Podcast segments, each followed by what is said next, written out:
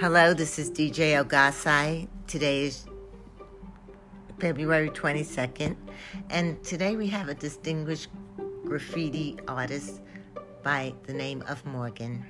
So, Morgan, why don't you tell us a little bit about the history of graffiti? History has been going back, the graffiti history has gone back clear to the megalith periods of the ancient cavemen that used to scrawl their names on the wall and they used to leave pictures of bison and horses inside of caves is all basically doing graffiti and it just kept going until 1980 now you got people painting graffiti all over the place for free. Some of these people spend five hundred to a thousand dollars on paint to go out there and illegally paint a train to make it look cool. Like they're spending a thousand dollars of their own money just to show their artwork, and they're not ex- asking anybody in return for nothing. All you gotta do is enjoy it. And so, Morgan, um, what are some popular themes of um, graffiti? Some popular themes would be mainly a lot of people put their girlfriend's name up in graffiti because they love they love her or they're getting married or they have kids. Or like I never had kids or nothing, but I used to always put my mom's name up just to respect her and just gotta include everybody in your family man when it comes to graffiti because that's what graffiti is all about is family and you need to push it more like more people need to recognize each other through a name on a wall. Yeah. So what about the um, the types of graffiti there are? Say that you can um, throw up on um, the wall and explain what that would mean. Well there's different kinds of graffiti. There's there's tags, which are just graffiti tags, which are just gang members writing their names everywhere. And they'll write on your car, they'll write on your business, they'll write on your garage, they'll destroy your property value, really make it seem shitty. But the real graffiti artists, man, we don't touch that shit. We make sure we paint on surfaces that aren't gonna really hurt you or cause you any damage and if you had to paint over it it costs like five bucks in paint. But we we take consideration every time we go out painting. We don't want to make anybody upset. We don't want to ruin anybody's business ruin anybody's home. We just want to put our name and our artwork up out there for everybody to enjoy and if some of them like it some of them don't. And what is your most memorable art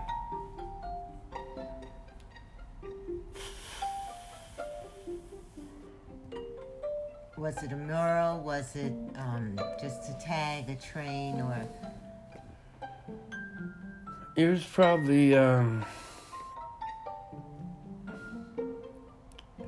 just the time I spent at the university wall in Reno, Nevada, where we used to go paint legally, and I used to go spend hours there painting on the wall and honing my trade, my craft, and getting it really good so that I could present it to others and not be embarrassed. But I I went to a lot of legal places to learn my skill, and then I branched out and started doing illegal places when I got better, and it just got better and better and never stopped. And what was the largest piece of graffiti you ever made with your crew? Probably it'd probably be like a just a long wall we did. Um. Uh, did it have a theme? No, not really. This one didn't have a theme. They. We just put up letters, put our names up, matched the colors. It was beautiful. And it's at the uh, wall of Uni- University of Nevada. University of Nevada Reno wall, but it's not there no more. They tore it down, I think. Oh, It might still be up there, but I know that it's not really getting the kind of you know coverage we used to do when we used to go there. so um, where are some of the more popular places across the country that you might have heard of who um, expand on the graffiti?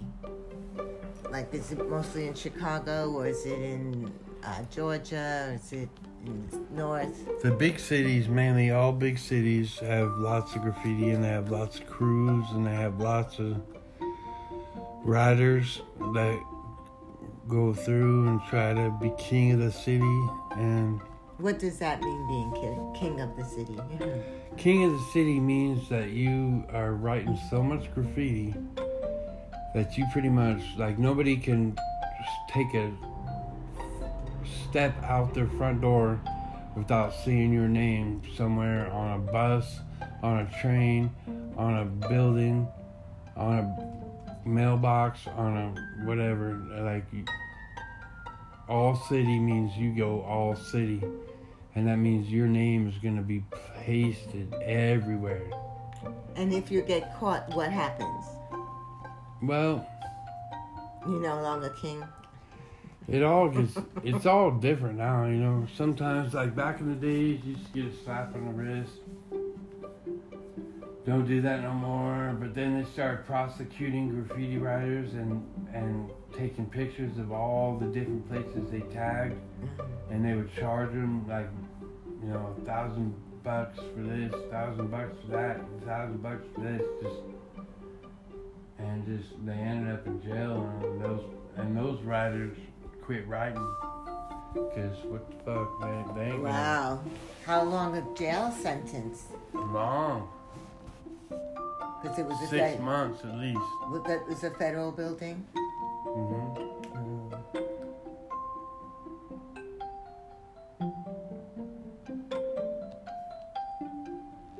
And so, how, where do you see graffiti going in the future?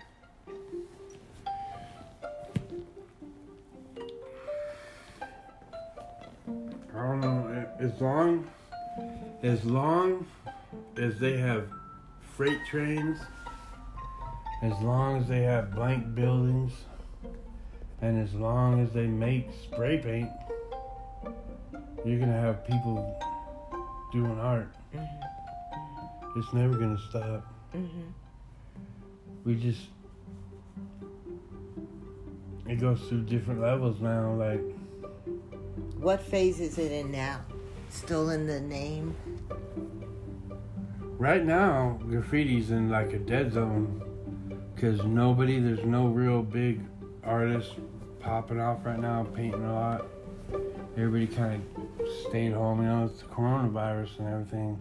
Oh. Got everybody at home, and like even the graffiti writers, man, they can't go nowhere. And so they're not painting that much because they're not going nowhere. And I don't know, it has to do a lot with the younger kids too because the old graffiti artists can only go on so far. Look, I'm 47 years old. I'm still holding the torch and saying graffiti is good. But the best years was 20 to 30 when I I probably did so much artwork. I did a lot of artwork throughout Reno, Nevada, just everywhere, and um, never got a crime or nothing for it, man. We all was good. I only went to jail once, and And was that related to the graffiti writing? yeah. And what had happened? What happened was me and my friends decided we were gonna go paint graffiti, and we knew where we were gonna go. It was behind this old warehouse out in the middle of nowhere, and you walk behind this warehouse, and there's just this huge brick wall with nobody around there or nothing, and just a huge big white brick wall, just ready ready for painting. And um, Just calling Morgan. Morgan. so we drove out there. Pax. We drove out there, and we, we pulled up. We drove, the car, parked the car, got out, pulled our paint out, started painting,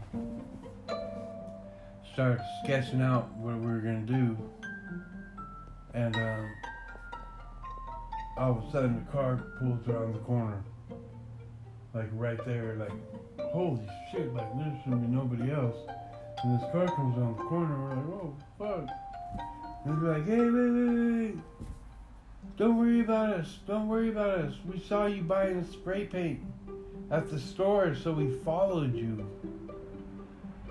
And now we just want to see your graffiti and we just want to look at it, man. We saw that you were painting graffiti, so we wanted to follow you. so they were the police? No, they Oh. weren't.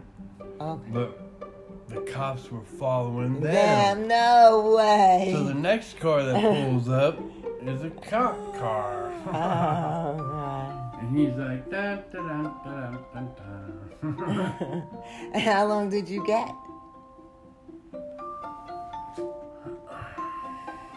I don't remember, maybe a couple weeks.